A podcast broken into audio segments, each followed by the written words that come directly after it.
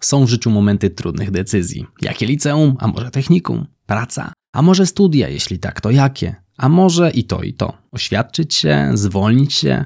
Większość z tych decyzji to nie te ostateczne i da się je odwrócić, ale często nie bezkosztowo.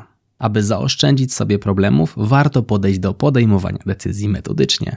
I właśnie o tym opowiem Ci w dzisiejszym odcinku Excellent Work Podcast. Nazywam się Michał Kowalczyk i serdecznie Cię zapraszam. Jak i każdy, tak i ja miałem przed sobą trudne decyzje. Skupmy się na tych związanych z rozwojem zawodowym. Jakie studia? Czy w Tesco zostać w dziale planowania sprzedaży, w którym świetnie się czułem? Czy jednak przejść do działu jakości, bo w końcu jakoś studiowałem, a na stole miałem ofertę z tamtego działu za 20% więcej kasy? Będąc już menadżerem w Tesco, szukać innej pracy jako specjalista, bo Tesco zdawało się sypać? Czy jednak zostać w Tesco, liczyć na odprawę, bić lata doświadczenia jako menadżer, ale wystawić się na hurtowy wypływ ludzi na krakowski rynek pracy, jeśli Tesco upadnie? A może mi się wydaje i nie upadnie? Iść na swoje, czy zostać na etacie? To oczywiście tylko kilka trudnych pytań, które postawił przede mną los. Być może część z nich stanęło również przed Tobą. Czy zatem są jakieś sposoby, aby zwiększyć swoją szansę na dobrą decyzję? Powiedzmy jedną rzecz głośno. Nie warto oceniać decyzji z perspektywy czasu, bo dziś wiemy, co się stało potem i mamy też inną wiedzę, niż mieliśmy wtedy, na przykład większe doświadczenie.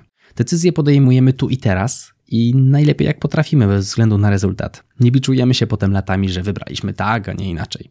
Natomiast co do samego procesu podejmowania decyzji. Po pierwsze, zrób listę plusów i minusów.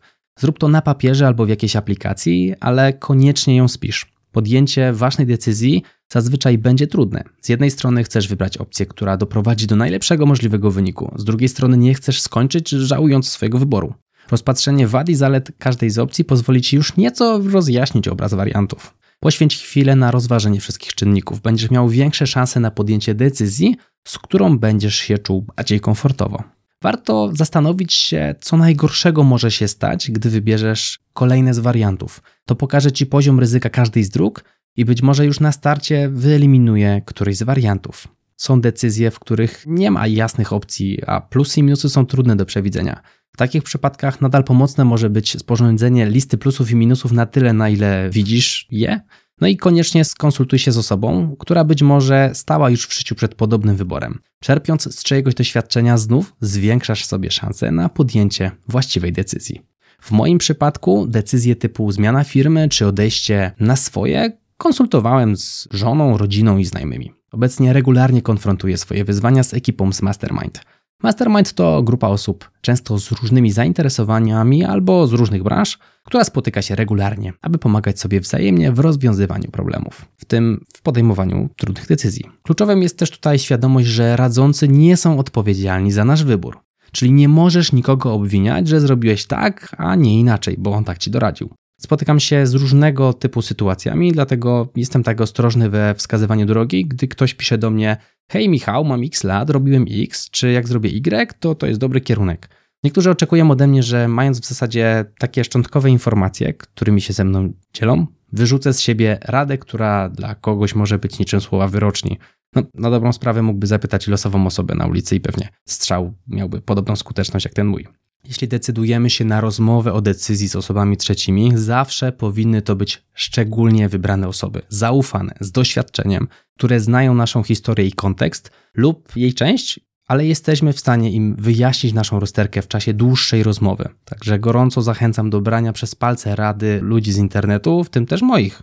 Opowiadam Ci tutaj o swoich przemyśleniach i dzielę się swoim doświadczeniem. Traktuj je jako inspirację, ale nie jako jedyny i prawdziwy drogowskaz życia. Jestem tylko człowiekiem i jak każdy się mylę. Nic w tym złego, no, taka nasza natura. Warto umieć się przyznać do błędu, czy to radząc, czy podejmując decyzję, która komuś mogła zaszkodzić. Mając już plusy i minusy oraz konsultacje za sobą, kolejnym krokiem może być zadanie sobie pytania, czego bardziej byś żałował? Podjęcia złej decyzji, czy nie podjęcia decyzji w ogóle, co swoją drogą też jest decyzją. Wszyscy stajemy w życiu przed wyborami, dużymi i małymi. Czasami decyzja, którą musisz podjąć, może wydawać się zniechęcająca. Możemy się martwić, że dokonamy złego wyboru i będziemy tego żałować. Ale co jeśli prawdziwym żalem jest niepodjęcie decyzji w ogóle? W końcu jeśli nie będziemy działać, możemy stracić wiele możliwości. Możemy również żałować tego, co mogło się wydarzyć. Więc następnym razem, gdy staniesz przed trudnym wyborem, zadaj sobie pytanie, czego będziesz bardziej żałował? Podjęcia złej decyzji, czy nie podjęcia żadnej i puszczenia steru swojego życia? Z dużym prawdopodobieństwem okaże się, że odpowiedź jest jasna. Przechodząc dalej. Warto przespać się z problemem, aby podjąć lepszą decyzję. Jeśli od wielu godzin wpatrujesz się w jakieś wyzwanie i po prostu nie widzisz rozwiązania, odpoczynek może właśnie nim być. Wystarczy iść spać. Połóż się i zaśnij, odpocznij. Kiedy jesteśmy zmęczeni, nasze mózgi są mniej skuteczne w filtrowaniu nieistotnych informacji. Nie wchodząc tutaj głęboko w fizjologię, często wpadamy na dobre pomysły, na przykład pod prysznicem. Mnie to się zdarza regularnie. To jest właśnie efekt relaksu. Na koniec warto uciec się do sprawdzonych narzędzi, które pomogą Ci podejmować dobre decyzje. Jaki jest najlepszy sposób na podjęcie decyzji? Czy powinieneś kierować się swoim przeczuciem, czy też poświęcić czas na rozważanie wszystkich opcji?